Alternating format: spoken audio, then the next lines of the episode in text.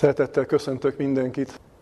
Az ige hirdetés elején a gyermekekhez szeretnék szólni egy történettel és egy rövid kis tanulsággal.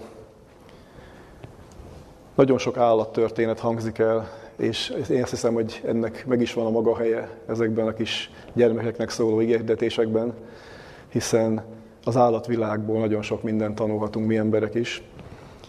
És vannak olyan állatok, amelyekről több történet kering, van amelyekről kevesebb, van amelyek, van amelyik állat közelebb áll a szívünkhöz, vagy a hétköznapjainkhoz van, amelyik kevésbé, vagy nem is találkozhatunk velük, mert ugye nem élnek ezen a vidéken. Van egy állat, ami, ami főleg a hajósok körében nagyon sok tapasztalatot, és ennek során nagyon sok történetet szül. Ezek az állatok pedig a delfinek gyerekek is szeretik általában ezeket az állatokat, ha már nem mindenki találkozhat velük élőben, de nagyon-nagyon sok kedves történet maradt fönn a hajósok nyomán arról, hogy milyen módon segítik a delfinek a hajósok munkáját. És ez a különlegessége ennek az állatnak, hogy nagyon szívesen van az ember társaságában, és nagyon szívesen segíti az embert. És én találtam egy olyan történetet, amely a maga helyén elég különleges, egy kifejezetten egy delfiről van szó, aki a 19. század végétől a 20. század elejéig 24 éven keresztül segítette a hajósok munkáját Új-Zéland partjainál, nevet is kapott, rengeteg történet maradt fönt róla, híres írók találkoztak vele, ugye a hajóútjukon keresztül Mark Twain például meg is örökítette az ő személyét, ennek a halnak a személyét, és még külön nevet is kapott. Ugye elnevezték ezt a kis delfint Pelorus Jacknek. Tehát ha valaki rá szeretne keresni esetleg nagyobb bacskákba az interneten, még egy kis film is van fönn róla, egy 19. század elejé, végéről fönnmaradt kis film, ahogyan végzi a munkáját. Azt csinálta ugye az a delfin, úgy, úgy segítette az emberek munkáját, hogy az a rész, ahol ezek a hajók közlekedtek, egy nagyon veszélyes vidék volt. Tele sziklákkal és nagy erős áramlatokkal, és rengeteg gondot okozott a hajósoknak itt közlekedni, amit mutatott az, hogy ezen a, part, ezen a parthoz közeli részen több száz hajóroncs hever, tehát nagyon ö, nagy számban voltak azok a hajók, akik elpusztultak ezen a vidéken. És egyszer csak a semmiből valamikor föltűnt ez a delfin, és kifejezetten azzal a szándék, azzal a célra, hogy vezesse a hajósokat, hogy segítse őket ebben a munkában. És nagyon érdekes volt az ő munkája, mert kb. 20 percig volt a hajóval, amíg átért ezen a veszélyes szakaszon. Tehát jött, elvégezte a munkáját, vezette a hajósokat, aztán eltűnt. És rendszerint minden egyes hajónál megjelent, elvégezte ezt a munkát, és utána nem látták. De a hajósok már várták hogy egy idő után, és el sem indultak addig, amíg a delfin meg nem érkezett, megvárták, bevárták őt, és utána mentek ezen a szakaszon. És ugye történt egyszer, hogy ugye rengetegféle ember hajózik erre, és történt egyszer, hogy valaki nem egészen józan állapotban rálőtt erre a delfinre. Nem tudni, miért, de rálőtt, ugye hát nem volt különösebb indoka rá, és ugye látták a hajósok, hogy a delfin ugye megsérült, látszott, hogy vérzik, el is ment onnan, és ugye hát fel voltak háborodva, hát majdnem, hogy megverték ezt a szegény embert, aki ugye ezt elkövette. Hát ugye nekik egy óriási segítségük marad el ilyenkor. De aztán néhány hét múlva a delfin előkerült, látszott rajta, hogy meggyógyult, és tovább folytatta még a munkáját. Viszont ami érdekes ezzel kapcsolatban, hogy elhatározták akkor az emberek, hogy petíciót nyújtanak be a kormánynak, hogy ezt a delfint bizony törvény védje attól, hogy nehogy valaki még egyszer hasonlót elkövessen.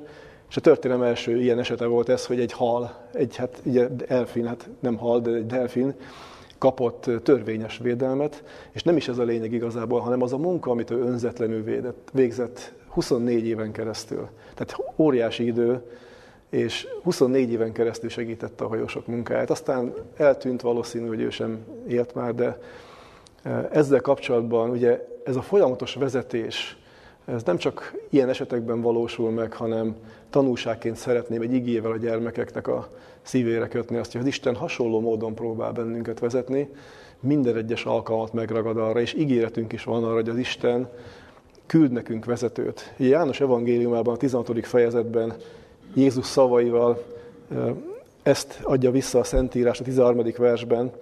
De amikor eljő amaz, az igazságnak lelke, elvezérel majd titeket minden igazságra. Tehát ez a lényeg, ezt szeretném a gyermekeknek üzenetként továbbadni, hogy elvigyék magukkal.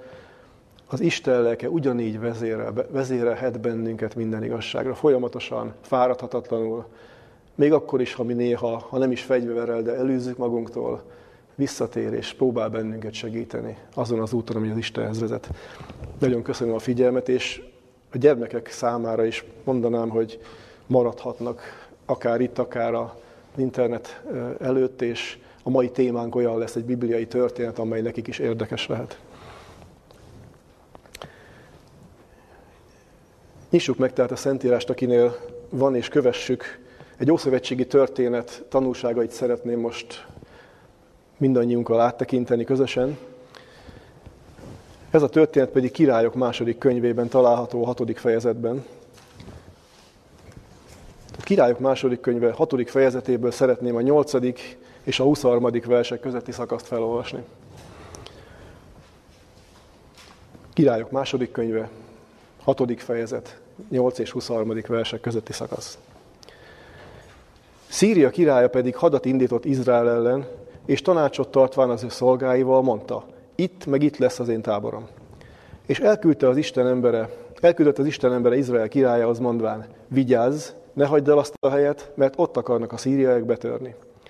És elküldött az Izrael királya arra a helyre, amelyről néke az Isten embere szólott, és őt megintette, és vigyázott magára nem egyszer, sem kétszer. És felháborodott ezen Szíria királya, és összegyűjtvén az ő szolgáit mondta nékik, miért nem mondjátok meg nékem, ki tart közülünk az Izrael királyával? Akkor mondta egy az ő szolgái közül, nem úgy, uram, hanem Elizeus próféta, aki Izraelben van, ő jelenti meg Izrael királyának a beszédeket, amelyeket te a te titkos házadban beszélsz. És mondta, menjetek el, és nézzétek meg, hol van, hogy utána küldjek, és elhozassam őt. És megjelenték neki mondván, íme Dótánban van. Akkor lovakat, szekereket és nagysereget küldött oda, akik elmentek éjjel, és körülvették a várost. Felkelvén pedig jókor reggel az Isten emberének szolgája, kiment, és íme seregek vették körül a várost, és lovak, és szekerek. És mondta néki az ő szolgája, jaj, jaj, édes uram, mit cselekedjünk? Feleltő, ne félj, mert többen vannak ő, akik velünk vannak, mint akik ő. És imádkozott Elizeus, és mondta, Ó Uram, nyisd meg kérlek az ő szemeit hadlásson. És megnyitotta az ő a szolga szemeit, és látott, és íme a hegy rakva volt tüzes lovagokkal és szekerekkel Elizeus körül. És amikor azok hozzámentek, könyörgött Elizeus az úrnak, verd meg ezt a népet vaksággal. És megvert őket vaksággal az Elizeus kívánsága szerint. És mondta nékik Elizeus, nem ez az út, sem ez a város. Gyertek el én utánam, és ahhoz a férfihoz vezetlek titeket, akit kerestek. És elvezette őket Szamáriába. És mikor bementek Szamáriába, mondta Elizeus, ó Uram, nyisd meg ezeknek szemeit, hogy lássanak. És megnyitotta az Úr az ő szemeiket, és látták, hogy íme Szamária közepében voltak. Az Izrael királya pedig, mikor látta őket, mondta Elizeusnak, vágván vágassam -e őket, atyám? És mondta, ne vágasd, leszoktad vágatni azokat, akiket karddal vagy kézívvel fogsz el? Adj nekik kenyeret és vizet, hogy egyenek és igyanak, és elmenjenek az úrukhoz. És nagy lakomát szerzett nekik, és miután ettek és ittak, elbocsátotta őket, ők pedig elmentek az ő urukhoz, és ettől fogva többé nem jöttek a szíriai portyázó csapatok az Izrael földjére.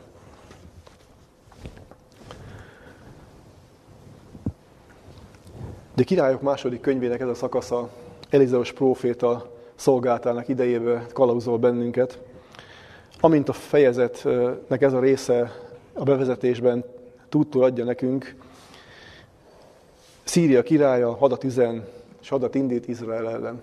Ebben az időben rendszeres volt ez, hogy a szíriaiak és izraeliek, és nem csak ebben az időben, de abban az időben különösen. Szíria és Izrael folyamatosan háborút viselt egymással, ha nem is voltak mindig konkrét ö, olyan harcok, hogy hadseregek estek egymásnak, azért határvillangások mindig voltak, hol az egyik oldalon, hol a másik oldalon törtek be a szíriaiak. És egy ilyen háborús időszaknak a kellős közepében vagyunk, ami valahol, valamilyen szinten hasonlít ahhoz a világhoz, amelyben ma élünk. Mi is egész közel vagyunk most egy mellettünk, körülöttünk zajló háborúhoz, ami bennünket sem hagy ugye érintetlenül. De ahogyan ennek a történetnek majd meg lesznek a maga tanulságai az adott korra, szeretném, ha a mai korunkra is levonnánk ezeket a tanulságokat. Valószínűleg, hogy mi sem vagyunk mentesek sokszor bizonyos körülmények között félelmektől. Kérdéseink lehetnek, várjuk a vezetést, várjuk a következő lépést. Hogyan tud Isten vezetni bennünket? Hogyan tud Isten minden lehetséges eszközzel munkálkodni, nem csak értünk, és nem csak ezért az adott helyzetért, hanem általunk is. Jó néhány szereplővel fogunk ebben a történetben találkozni, jó néhány jellemrajz bontakozhat ki előttünk, és a legfőbb jellemrajz pedig az lesz, amit majd az Isten személyéről nyerünk ebből a történetből, de érdemes figyelnünk külön-külön is ezekre az emberi szereplőkre, az ő egymáshoz való viszonyukra, az ő Istenhez való viszonyukra, mert nagyon-nagyon sok tanulságot rejt ezekre az időkre is, amelyekben most élünk. A konkrét esemény ugye azt tárja elénk, hogy Szíria királya hadüzenettel együtt ugye elkészíti a haditervet is erre a hadjáratra, és az ő belső körének, az ő legbizalmasabb munkatársainak elmondja az ő gondolatait, elmondja az ő terveit. Ugye ezt így írja a nyolcadik versünk, hogy itt meg itt lesz az én táborom. Ugye hát ezt nyilván úgy kell értenünk, hogy az itt meg itt nem azt jelenti, hogy a pontos helyet fogja nekik megmondani, hanem azt is nyilvánvalóan, hanem arról van szó, ugye, hogy nyilván ilyen rajtaütésszerűen próbálják Izraelt megtámadni, azt tervezik meg, hogy az egyik helyen, itt, egyik nap itt fognak táborozni, vagy egyik héten a következő alkalommal a másik helyen. Tehát megtervezik azt, hogy milyen módon okozhatják a legnagyobb meglepetést az ellenségnek. Igen ám, de elmarad a meglepetés. Miért marad el a meglepetés? Ugye a következő versben azt olvashatjuk, és elküldött az Isten ember, az Izrael király, az mondván, vigyázz, ne hagyd el azt a helyet, mert ott akarnak a szíriaiak betörni. Tehát Isten embere azért Isten embere, mert Istennel élő összeköttetésben van. És az Isten ebben az adott esetben úgy látta jónak, hogy a proféta szolgáltának az lesz a következő része, hogy az országot megvédi a szíriai betöréstől, ezzel együtt a királynak is nagy tanulsággal fog szolgálni, és itt azért egy pillanatra meg is állnék, mert jellemző volt az egész Ószövetségi korban nagyon-nagyon kevés példától eltekintve, hogy a mindenkori proféta, az Isten által küldött ember és a korabeli adott korban regnáló uralkodó között nem igazán volt felhőtlen a viszony. Nagyon-nagyon kevés esettől eltekintve. Ebben az esetben is erről van szó, ugye itt nem említi a Szentírás konkrétan, hogy ki volt a király, de a későbbiekben megtudjuk azt, meg hát ugye más forrásokból is, ugye Krónika könyvéből, királyok könyvéből máshonnan meg lehet tudni, hogy ebben az időben Elizeus szolgáltának, ebben a szakaszában Jórám volt a király, aki ugye Akháznak volt a fia, ugye Illés korából, Akából, Akrábnak volt a fia, tehát ő neki az Illés korából tudjuk, hogy milyen kapcsolatban volt a, a bálványimádással, és Jórám is ugyanezt a vonalat követte, és a proféta nem egyszer, nem kétszer megintette őt. Ugye most a harmadik fejezetet ugyanebből a könyvből föllapoznánk, találnánk egy hosszú történetet arról, hogy egy ütközet előtt hogyan próbálja meg a király az, e- a proféta segítségét kérni, azzal együtt, hogy egyébként semmibe vette az ő tanácsait, őt magát is. És nagyon tanulságos mindezek ellenére, hogy a proféta mégis Izrael felkent királyának tekinti őt. Ebben az esetben nem mondja azt a proféta, hogy mi dolgom van veled, mert a harmadik fejezetben pont erről van szó, hogy mondja is, hogy ha Josafát személyét nem tekinteném, nem is szólnék hozzád. De ebben az esetben, mivel az Isten terve az volt, hogy magának a királynak, és majd minden egyes szereplőnek a megfelelő tanulságot adja ebbe a történetből, a király segítségére, és ezáltal nyilván az ország segítségére siet a próféta. Nagyon érdekes, ahogy ezt az Isten megteszi. Nem is nagyon olvasunk a Szentírásban máshol hasonló történetet, hogy egészen konkrétan megjelent az Isten dolgokat, és nem is akármilyen dolgokat. Ugye abban egyik versben azt olvassuk, hogy amikor majd a szíriai hadsereg egyik vezetője, amikor a király már legnagyobb felháborodásában az árulót keresi a csapatban, és akinek nyilván volt tapasztalata Izrael profétájával, ezt mondja majd a királynak is, hogy Elizeus próféta, aki az Isten embere, minden tud arról, amit te így írja, ugye, hogy, hogy a te titkos házadban beszélsz. Ugye ez a te titkos házadban ez a fordítás egy picit ö, rosszul adja vissza a lényeget. A titkos ház itt arról szól, hogy, hogy az embernek a hálószobáról, legbelsőbb, legintimebb részéről szól, amiről ugye nyilván érdemes tudni azt is, hogy a keleti uralkodók palotáiban mindig a királynak a hálószobája volt az, ami a legtávolabb volt minden létező dologtól, tehát nem lehetett elérni, és a legjobban őrzött dolog volt. Tehát oda nem mehetett be csak úgy akárki. Csak a király legbizalmasabb emberei, azok közül is csak az, akit a király odafogadott. Tehát azt mondja, hogy és amit te gondolsz a te hálószobádban, amit te kigondolsz, azt Elizeus próféta megjelent Izrael királyának. Tapasztalatokról beszélünk, és én azt gondolom, hogy ebben a történetben a tapasztalatoknak nagyon nagy szerepe van. Mindenki más-más tapasztalattal bír az Istennel való kapcsolatban ebben a történetben, de mindenkinek van valamilyen szintű ismerete az Istenről. Ez alól ugye a szíriai király sem mentes, őnek is vannak tapasztalatai. Ugye, ha megnéznénk a korábbi fejezetek leírásait, találkozhatunk azzal, hogy akár a saját személyes tapasztalataiból, de ugye van közben előtte egy Naamán történet, ami szintén erről a, erről a közegről szól. Tehát rendelkeznek emberek tapasztalatokkal. A nagy kérdés az, hogy adott helyzetben mit kezd az ember az ilyen tapasztalatokkal. Hogyan építi be az életébe, hogyan engedi az Isten ezek alapján, a tapasztalatok alapján tovább vezesse valamilyen úton. Itt a király egész egyszerűen azt gondolja, és ezért nagy a felelősség, mert neki is volt tapasztalata, ismerete lehetett, akár Izrael országáról, az izraeli vallásról, Izrael istenéről, és magáról a profétáról is. Egész egyszerűen nem hagyja magát a király azon az úton vezetni, amerre az Isten szeretné őt vezetni.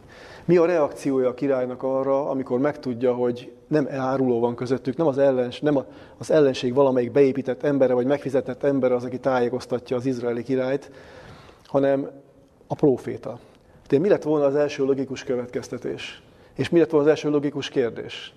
Hát honnan tudja Elizeus azt, hogy én mit beszélek a hálószobámban? Honnan tudja azt, honnan tudhatja azt, hogy én a legbizalmasabb embereimmel milyen tervet készítek, de és ugye pontosan arról van szó, hogy ha egyszer megtörténik egy olyan dolog, hogy a hadsereg megpróbál rajta az ellenségen, és felfedezik, vagy maximum kétszer, az ember még azt mondja, hogy persze valamilyen véletlen folytán ez így sikerült. De itt nem erről van szó, rendszeresen, több alkalommal került oda, került olyan helyzetbe Szíria király, hogy bármit terveztek, azt az ellenség, ugye az ő ellenségük Izrael népe egészen apró részletekig pontosan tudta. Adja magát a kérdés, honnan? És én mindig csodálkozom ilyenkor, hogy az ember szembesül egy ilyen történettel. Egy rendkívül dolog, egy csodával mondhatnánk azt, mert ugye ki az, aki a gondolatokat megérteti, és majd szeretnék itt egy igére hivatkozni is. A Biblia maga mondja ezt el nekünk, hogy az Isten, ilyen Istenünk van. Tehát az Isten jelenlétében éli minden ember az életét. És a király is nem azon gondolkodik el, hogy, hogy mégis honnan és hogyan. És nem keresi tovább ezt a választ. Amikor szembesül azzal, amit az egyik vezető katona tisztje mond, hogy az Izrael profétája jelent meg mindent, amit te gondolsz. És nagyon érdekes, hogy nem az Isten felé vezeti, hanem azon az úton tartja őt az ő elképzelése, ami ugye nem az az út, ami az Isten szeretné őt terelgetni. Mi az első reakció? Először ugye csodálkozik rajta, a második pedig az, hogy milyen dolog az, hogy valaki én róla mindent tud. Hát ha én róla valaki mindent tud, akkor ezt az embert valahogy el kell távolítani ebből a közegből. Tehát nem szabad, hogy az ember a mi terveinket gátolja. Holott mi lett volna az Isten szándéka ebben az esetben? És nézzétek meg, hogy milyen tanulságos az, hogy hogyan tekintünk mi magunk is esetleg olyan emberekre, akikkel lehet, hogy ellenséges viszonyban vagyunk, nem a saját döntéseink folytán, hanem azért, mert az illető ellenségeskedik velünk. És hány olyan ember van, aki az Istennel van ilyen szinten ellenséges viszonyban? És hogyan tekint az Isten ezekre az emberekre? Magukra hagyja őket? Nyilván van egy olyan határa, miután magukra kell, hogy hagyja őket, de ebben az esetben még nem erről van szó. Nem hagyja magára. Minden lehetséges eszközzel, és ez egy óriási tanulság, minden lehetséges eszközzel azon munkálkodik, hogy az az ember, aki rendszeresen az Istentől nyert tapasztalatok ellenére megmarad a saját útján, nem akar változtatni a sokszor belül már elfogadott, felismert rossz dolgokkal és rossz utakkal, az Isten mégse hagyja magára. Minden eszközt megpróbál, hogy őt az Isten felé, afelé terelgesse, afelé, az Isten felé, akinél egyedül van biztonságban, és egyedül van jó helyen. Ugye a király egészen másképp dönt, azon gondolkodik, hogy ha Elizeust eltávolítja az útból, akkor minden megoldódik, akkor minden probléma megoldva, mehetünk tovább a saját gondolatainkkal, ugyanúgy megtámadhatjuk Izraelt. És nem jut eszébe, hogy itt nem Izraelről van szó egészen tisztán, hanem Izrael Istenéről is szó van. De az első tanulságunk, az a legnagyobb tanulságunk eddig a történetben az, hogy, hogy az Isten senkit nem hagy magára, semmilyen helyzetben, még ha bálványimádó, akkor sem. Tehát nem közömbös az Istennek, hogy valaki megmarad ezen az úton, vagy megtalálja az Istenhez vezető utat. Izrael királyával ugyanezt láttuk. Nem olvasunk róla dicséretet, sőt azt írja a Szentírás, hogy ugyanúgy az atyái útján járt, és nem volt kedves az Isten szemében.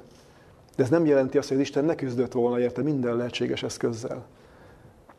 Óriási tanulság, hogy egyetlen ember sincs, akiért az Isten ne küzden a végsőkig. Ameddig az ember be nem zárja azt a bizonyos ajtót, ami után az Isten már nem tudja őt megszólítani, az utolsó pillanatig küzd mindenkiért az Isten.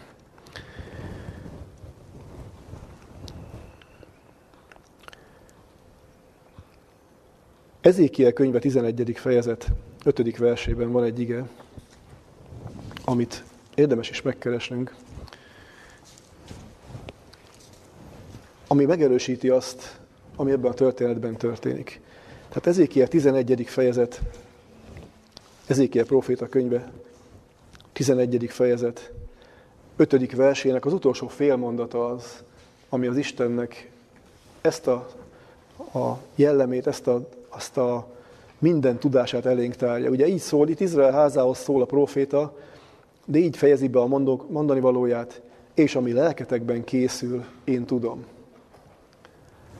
Ilyen mélységben részese az Isten az életünknek.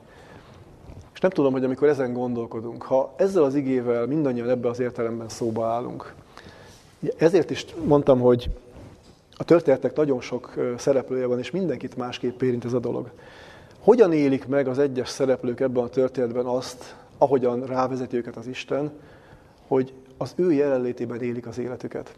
De feltetném ugyanezt a kérdést magunknak is, hogy mennyire vagyunk tudatában annak, hogy az Isten folyamatos jelenlétében éljük az életünket, és az Isten a gondolatainkat tudja előre.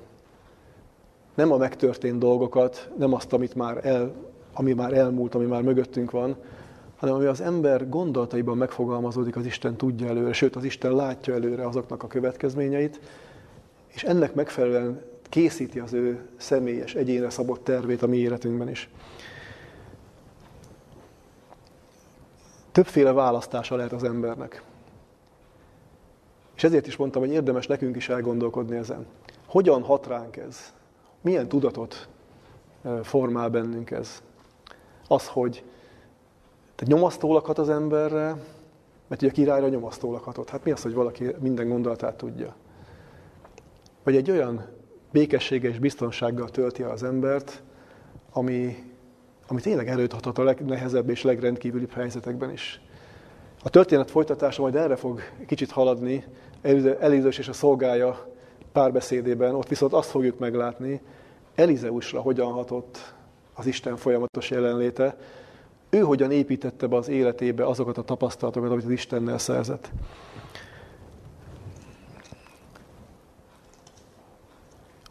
Ugyanez a cél ma is az Isten gondolataiban, az Isten szándékaiban minden egyes ember felé. Minden helyzetben és minden körülmények között mindenkit elvezetni az Istennel való közösségre. És ugye amikor azt mondtuk, hogy, hogy következő héten ezért szeretnénk bőt és imanapot tartani, akkor valahol érdemes, hogyha mindannyiunkban tudatosul, és valahol a helyére kerül ez a dolog, hogy, hogy milyen, milyen szolgálattal bízott meg minden egyes embert Isten, aki az ő útjára lépett.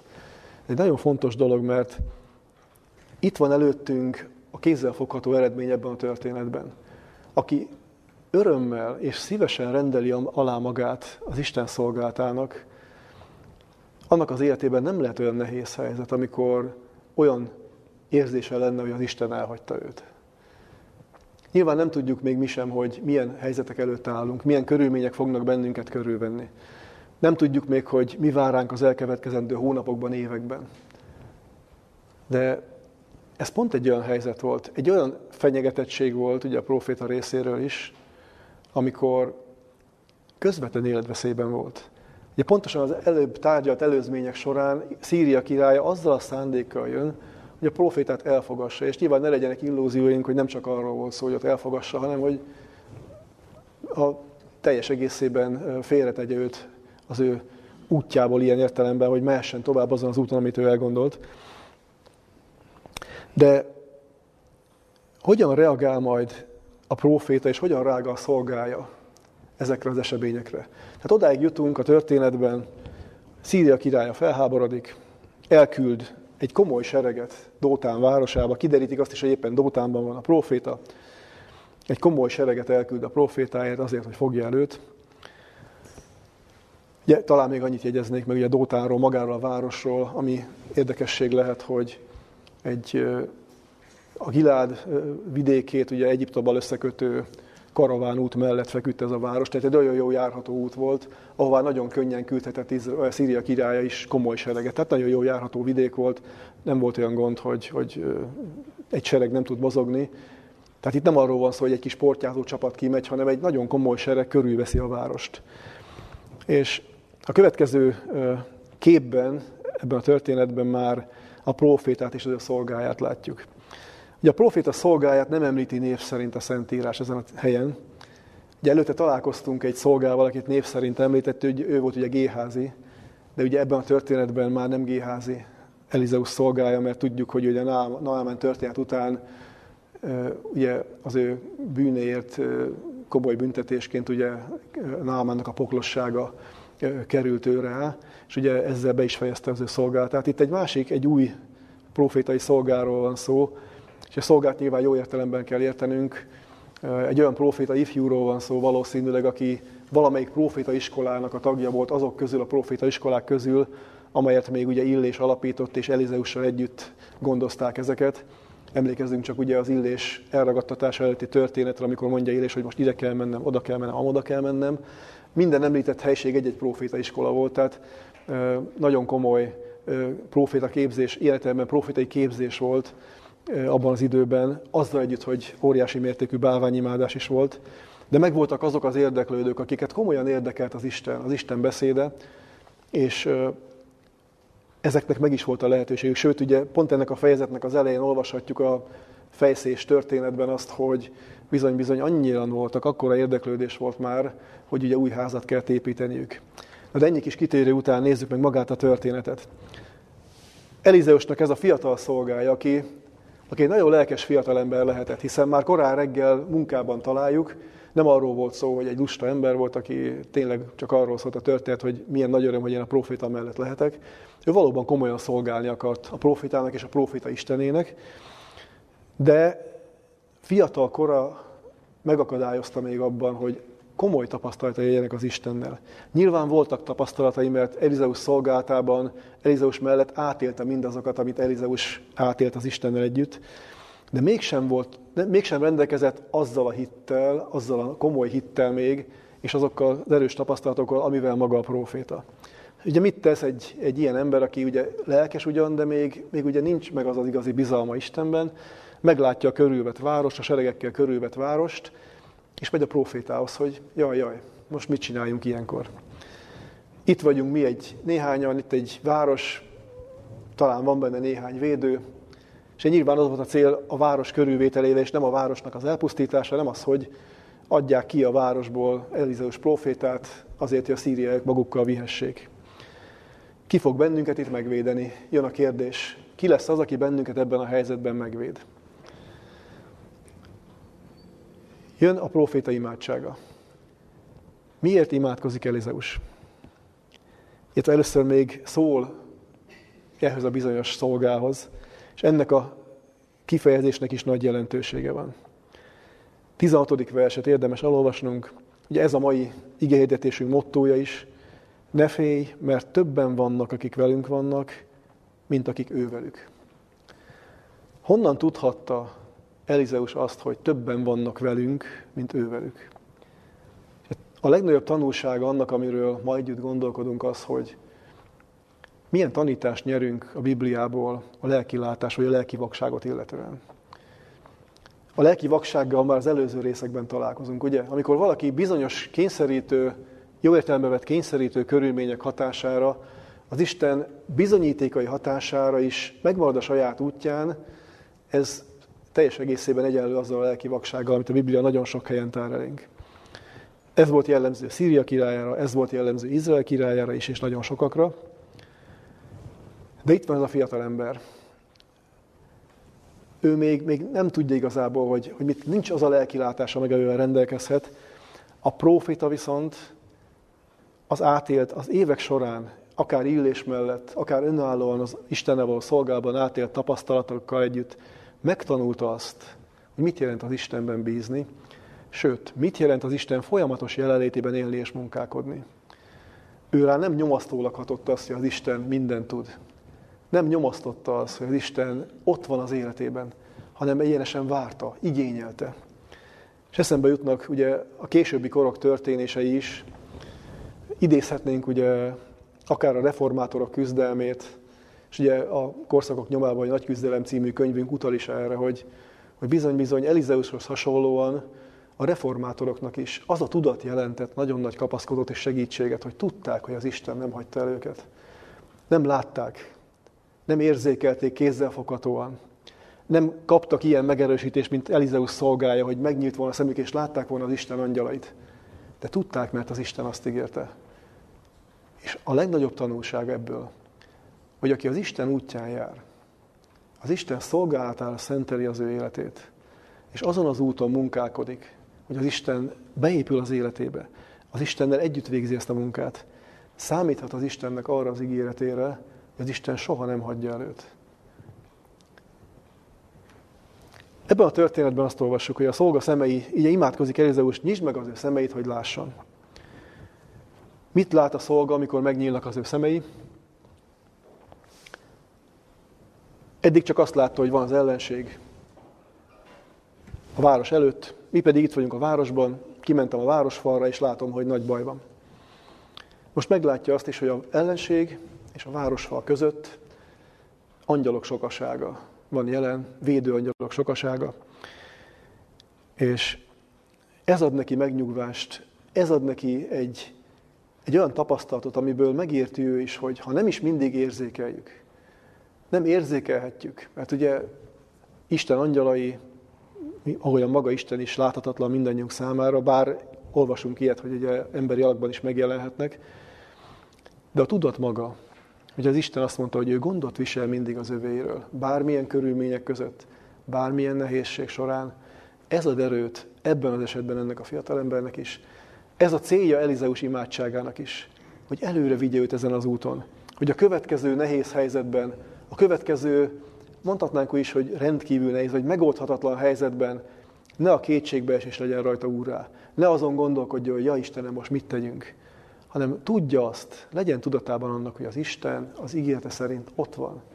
Hogy mikor, hogyan és milyen módon lép közbe, ezt egyikünk sem tudja, ők sem tudták.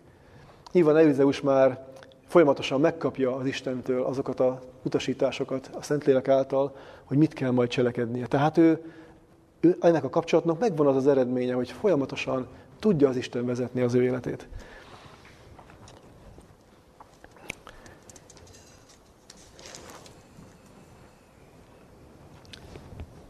Érdemes figyelnünk majd a történetek a további szereplőire is, meg a további folytatására. De majd szeretnék a, a gondolatsorunk végén idézni egy rövid idézetet egy Ellen White könyvből is, hogy milyen szerepe van az életünkben annak, hogy az Isten jelenlétének a tudatában élünk. Én azt gondolom, hogy ez alapvetően meghatározza azt, hogy hogyan éljük a mindennapjainkat. Mondhatnám így is, hogy az életünk minőségét határozza meg. A körülöttünk lévő körülmények hatnak ránk, és azok vezetik a gondolkodásunkat, és ezeken próbálunk valamilyen módon gondolkodni, és ezekre a megoldást keresni, vagy túllátunk a körülményeken, túllátunk azon, amit minden ember lát körülöttünk, és meglátjuk azt is, amit csak az lát meg, akinek lelkilátása van, aki megkapta az Istentől, és elfogadta az Istentől azt, hogy ígéretem van arra, hogy az Isten nem fog magamra hagyni, vezetni fog engem. És ugye ez a gondolat fogalmazódhat meg bennünk is, bármilyen nehéz helyzetbe kerül az ember. És ugye ez nyilván nem ezt jelenti, hogy tudom a megoldást azonnal, és látom a megoldást. Nagyon sok olyan, és az egész életünk erről a küzdelemről szól. Az Isten próbál bennünket minden lehetséges eszközzel megmenteni, az ördög pedig próbál bennünket minden lehetséges alkalommal és eszközzel a maga oldalára állítani, vagy elveszíteni. De nem szükséges az embernek megállni ezen a ponton. Nem szükséges azt mondani, hogy, hogy mennyi minden ér, és, és nem tudok ezekkel mit kezdeni. Ebben a küzdelemben Isten egyet ígér nekünk azt, hogy nem hagy el bennünket. És ugye itt azt olvastuk, hogy rakva volt a hegy, szó szerint így írja, rakva volt a hegy tüzes szekerekkel és lovagokkal, azaz az Isten angyalaival. De a Biblia nem a számszerű fölényt szeretné hangsúlyozni ezzel. Nem azt szeretné hangsúlyozni, hogy, hogy az a lényeg, hogy ha az ellenség százezer fő, akkor 102 ezer angyalt kell küldeni, hogy valamennyivel többen legyenek. Nem tudom, esetleg találkoztunk-e már vele, hogy John Knoxnak, a híres angol reformátornak van egy nagyon híres mondása.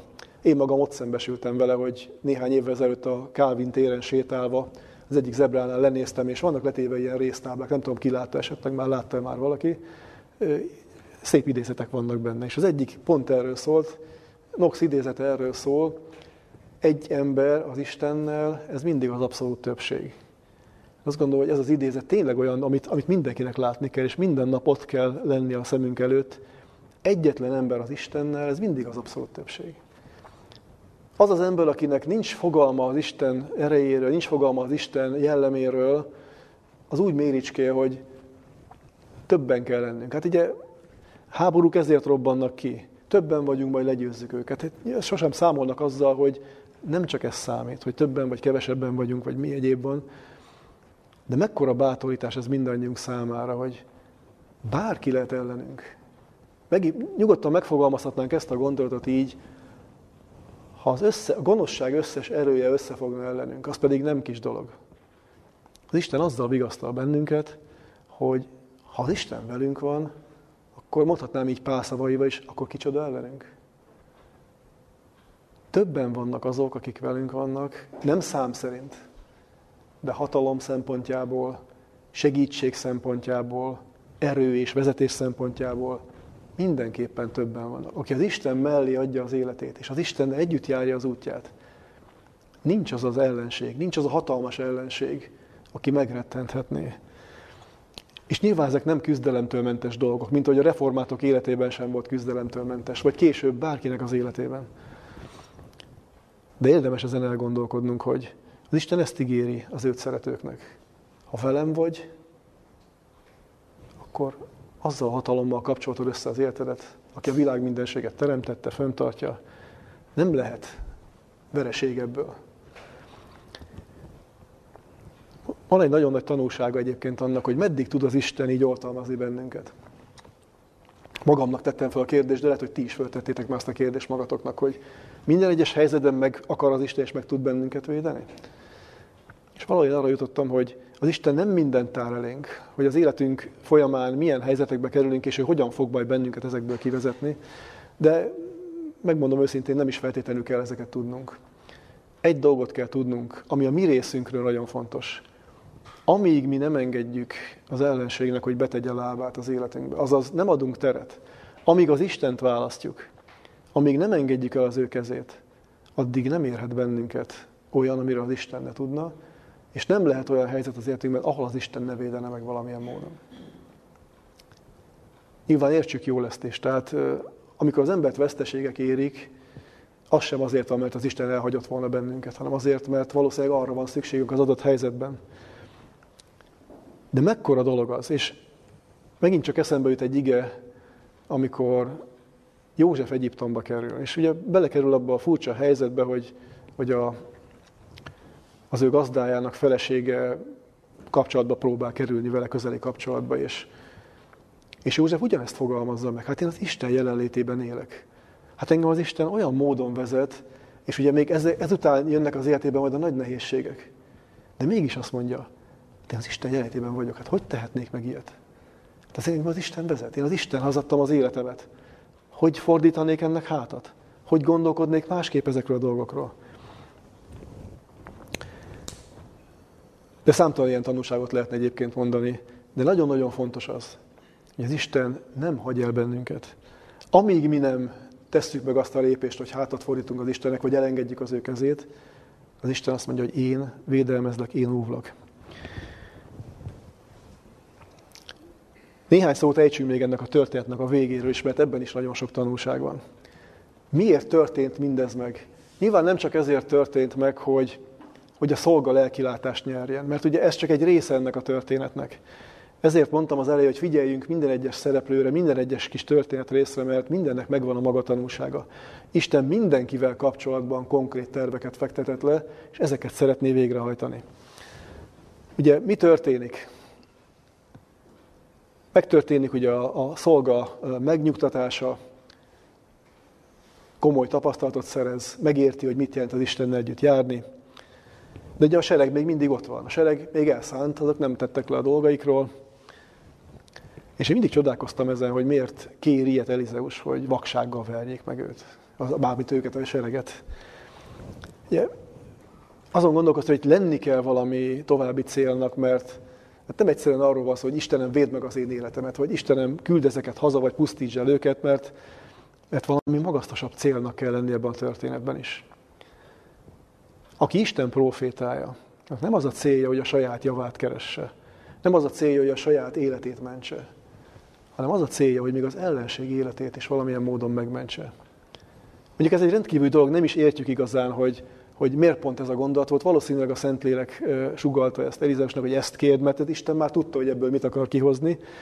De mit akart az Isten kihozni? Nézzük meg belőle. Könyörgött Elizeus az Istenhez, és azt mondta, vedd meg ezt a népet vaksággal, és megvert őket vaksággal. És mondta nékik, nem ez az út, nem ez a város. Jertek én utánam, és ahhoz a férfihoz vezettek el titeket, akit ti kerestek. És elvezett őket Szamáriába. Itt két dolog miatt is megállnék. Az egyik az, hogy hogy ugye ezen sok vita folyik egyébként teológusok között is, hogy most teljesen vakok voltak, vagy, vagy csak egész egyszerűen másnak láttak dolgokat és másnak érzékeltek. Egyébként erre is van példa a Szentírásban. A Gedeon történetre, ha gondoltok, vagy más egyéb ilyen történetekre, vagy itt a, követ, a királyok második könyve is van két ilyen történet, amikor egyszer ugye a moabiták ugye vérnek látják a folyóvizét, és megrettennek, és elmennek.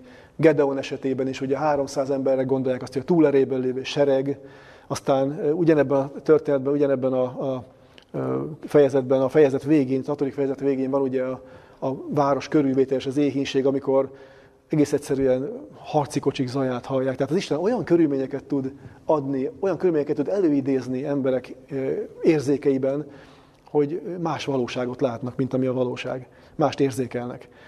Nem tudjuk ez esetben mi volt, de azt tudjuk, hogy hogy egyrészt egy ilyen állapotba kerültek, és nekem nagyon tanulságos az, hogy, hogy kicsit hasonlít a, a szodomaiak történetére, hogy, hogy mindig azon gondolkodom, hogy hát, mikor egy ilyen helyzetbe kell az ember, hogy fizikailag lebénulnak a képességet. Nem gondolkodik el azon, hogy, hogy valamit, valamit nem stimmel, valami nincs rendben.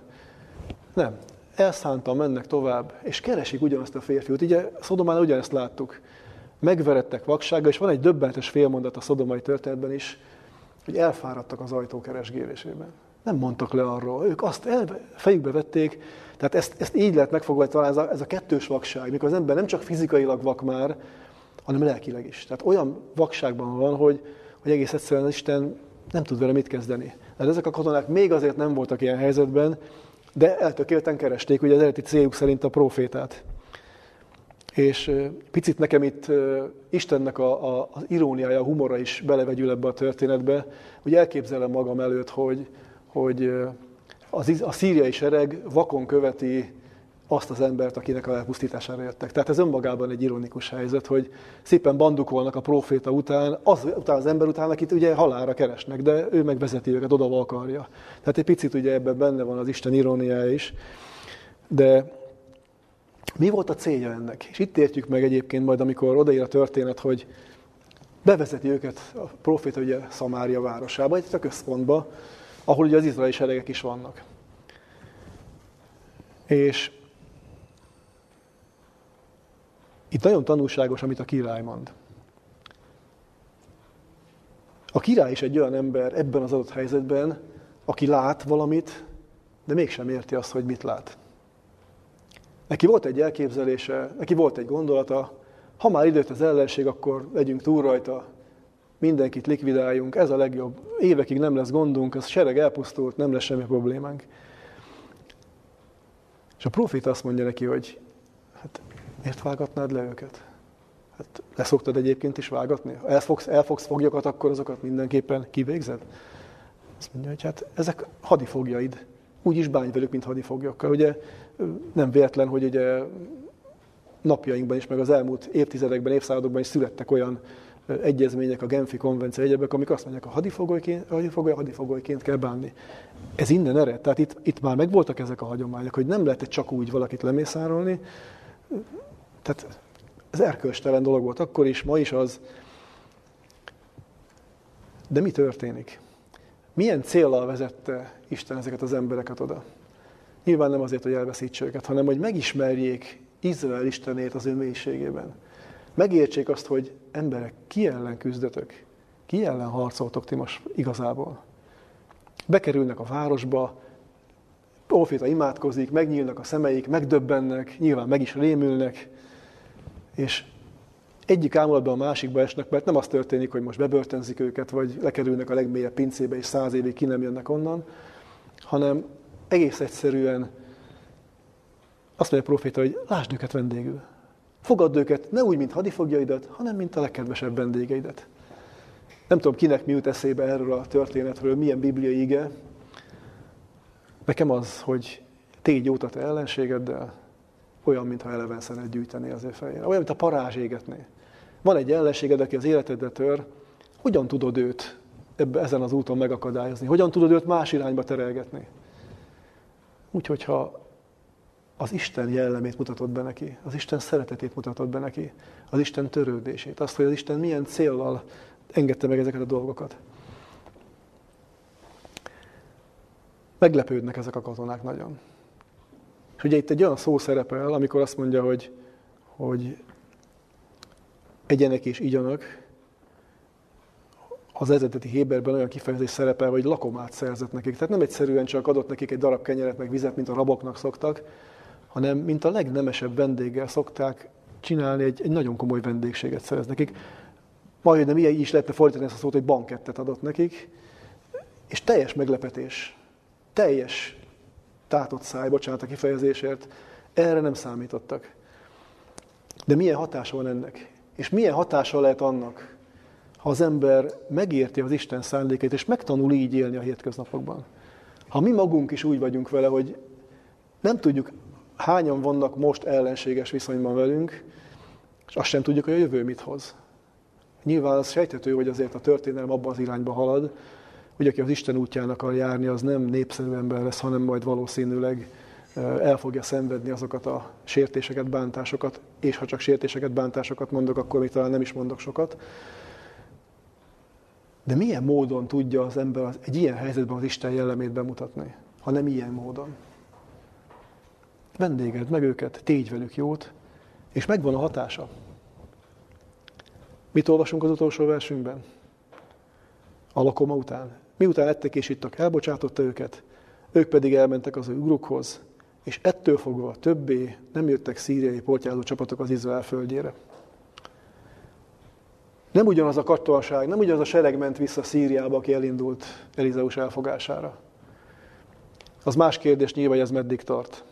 De az esélyt megkapták ők is, hogy megismerjék az igazi Istent, megismerjék ennek az Istennek a jellemét, az ő szándékait az ő életükben is, megszüntessen minden ellenségeskedést, akár lelki, akár fizikai természetű. Sajnos majd a következő fejezet, tehát a fejezet következő részében azt olvassuk, hogy nem tartott ez annyira sokáig azért. Ugye a régi, jó bevált, idézőben jó bevált ellenséges lelkület, ugye azt megint fel tudja az ördög szítani, de itt azért valami rendkívüli dolog történik. akik hazamennek, valami olyat visznek el magukkal, ami nagyon komoly befolyást jelent nekik, és nagyon komoly benyomást tesz rájuk. És ne felejtkezzünk el arról, hogy, hogy egy adott helyzetben sokszor a mi reakciónktól függ az, hogy valaki milyen úton indul el. Rá fog találni az Istenre azért, mert nem úgy viselkedem vele, vagy nem úgy reagálok, mint ahogy azt várná, és lehet, hogy ezen elgondolkodva tényleg azon az úton fog elindulni, az Istenhez vezet, de egyáltalán megvan-e bennem az a készség, hogy az Isten ilyen módon legyen, legyen jelen az életemben, ilyen módon tudjon vezetni, és ilyen módon mutassa meg nekem az ő útjait. Egyébként rendkívüli. Elizeus történetét, ha elolvassátok, ugye nem véletlen szoktuk mondani azt, hogy Elizeus próféta Jézusnak az előképe. Tehát ha, ha van idő és elolvasni ezt a 8-9 fejezetet, ami Elizeus életéről szól, rendkívül tanulságos. Nagyon érdekes abból a szempontból is, hogy, hogy, mit jelent az Istennel járni és az Isten jelenlétében élni. A mai közös gondolkodásunknak tehát ez volt a, a legfőbb mondani valója, hogy sok más egyéb történeti elem mellett is, hogy az Isten folyamatos jelenléte valóság az életünkben, az, hogy ezt a valóságot mi hogyan érzékeljük, ez attól függ, hogy az Istennel milyen kapcsolatban vagyunk, milyen kapcsolatot ápolunk. Nem a körülményektől függ az, hogy egy adott helyzetben hogyan kell gondolkodnunk és viselkednünk, hanem attól, hogy az Isten hogyan tud bennünket vezetni, mennyire vagyunk élő kapcsolatban az Istennel. Ezt a dolgot már egész fiatal korban lehet fejleszteni, és ezért mondtam, hogy a végén szeretnék egy idézetet felolvasni. Az Előtted az élet vagy a nevelés című könyvben van egy rövid kis szakasz, hogy mit jelent igazából a jelenfejlődés szempontjából az, hogyha megtanuljuk azt, hogy mit jelent az Isten jelenlétében élni. Az élet kis ügyeiben ugyanolyan szükségünk van a hitre, mint a nagy dolgokban. Mindennapi ügyeinkben és eljárásainkban maradandó bizalmunk által lesz valósággá számunkra Isten megtartó ereje. Emberi szemszögből nézve az élet mindenki számára járatlan ösvény, amelyen legmélyebb tapasztalatainkat illetően minnyáján egyedül járunk. Legbensőbb életünkbe egyetlen emberi se tud behatolni teljesen. Amikor egy kisgyermek elindul azon az úton, amelyen előbb vagy utóbb meg kell választania életmódját, és magának kell kiválasztania életének feladatait, akkor mennyire komolyan kell törekednünk arra, hogy hitét a biztos vezetőre és segítőre irányítsuk. Csak Isten jelenlétének érzete képes száműzni azt a félelmet, amely a gátlásos, félénk gyermek számára teherré tenni az életet.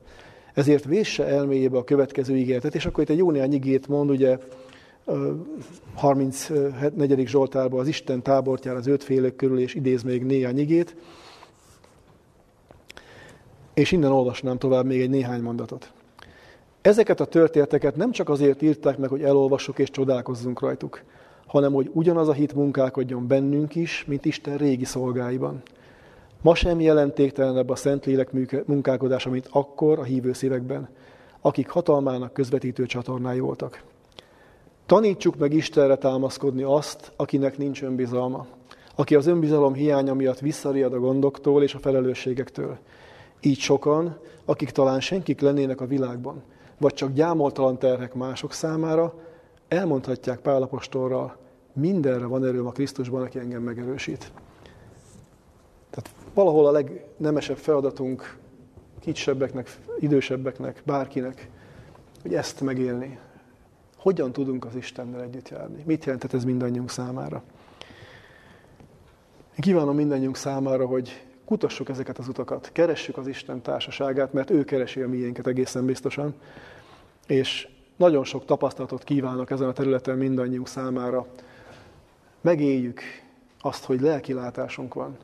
Az Isten jelenlétének folyamatos tudatában élve élhetjük a mindennapjainkat. Én azt gondolom, ennél nagyobb ajándékot egyetlen ember sem nyert ezen a földön. Adja meg ezt tényleg a Jó Isten nekünk az ő kegyelméből. Ámen. Fejezzük be egy imádsággal Isten tiszteletünket. Mennyei atyánk, áldott Istenünk! Hálásan köszönjük neked, hogy a régi időkből, a régi korok embereinek tapasztalatából olyan dolgokat társz elénk, hogy sokszor beleborzongunk, hogy milyen lehetne az életünk, hogyha ezt veled együtt, folyamatosan veled együtt járnánk. hova vezethetnél bennünket napról napra, de akár percről percre is. Köszönjük, hogy ezek a történetek mind azért írattak meg, hogy mi magunk is felbuzduljunk azon, hogy te nem változtál meg. Ugyanezeket a lehetőségeket kínálod mindannyiunk számára. A te jelenléted folyamatos lehet az életünkben. Élhetünk békességben, egy olyan világban, egy olyan helyzetben is, amely nem ezt a békességet kínálja nekünk. És nem csak élhetünk, nem csak a saját életünkről van szó, hanem csodálatos módon a te vezetéseddel olyan helyzeteket teremtve munkálkodhatunk emberekért, emberek megmentéséért, legyenek bármilyen helyzetben, vagy bármilyen mélyen, ahogyan ebben a történetben is olvashattuk, hogy nem igaz embereket hívott Elizeus sem, hanem azokat, akik, akik elfordultak az Istentől, akár szándékosan, akár tudatlanul, de hogy ebbe a közegbe küldesz bennünket, Urunk. De nyilván nem magunknak kell oda menni, mert ez sokat nem érne, hanem a te vezetéseddel, a te erőddel, a te közösségeddel.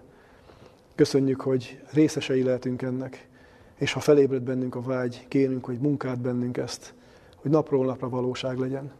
Ezen a területen se hárítkozzunk a saját elképzeléseinkre, saját gondolatainkra, hanem Elizeushoz hasonlóan bárhol vezess bennünket, megértjük, elfogadjuk, és részesei akarunk lenni ennek. Köszönjük, hogy így tekintesz mindannyiunkra, minden egyes emberért küzdesz, és ebben a munkában részt osztasz nekünk. Kérünk Istenünk, amiért majd imádkozni is fogunk, hogy alakítsd úgy még ezeket a körülményeket, hogy ne érjen vád bennünket, sem késlekedésünk, sem mulasztásaink miatt. Elvégezhessük a mi futásunkat örömmel, mint ahogy Pál is mondja, azt a szolgáltat, amelyet nyertünk Jézus Krisztus által tőled. Hálásan köszönjük mindezt. Légy velünk, Urunk, életünk következő szakaszában folyamatosan. Köszönjük, hogy mindezt Jézus Krisztus nevében kérhettük tőled. Ámen.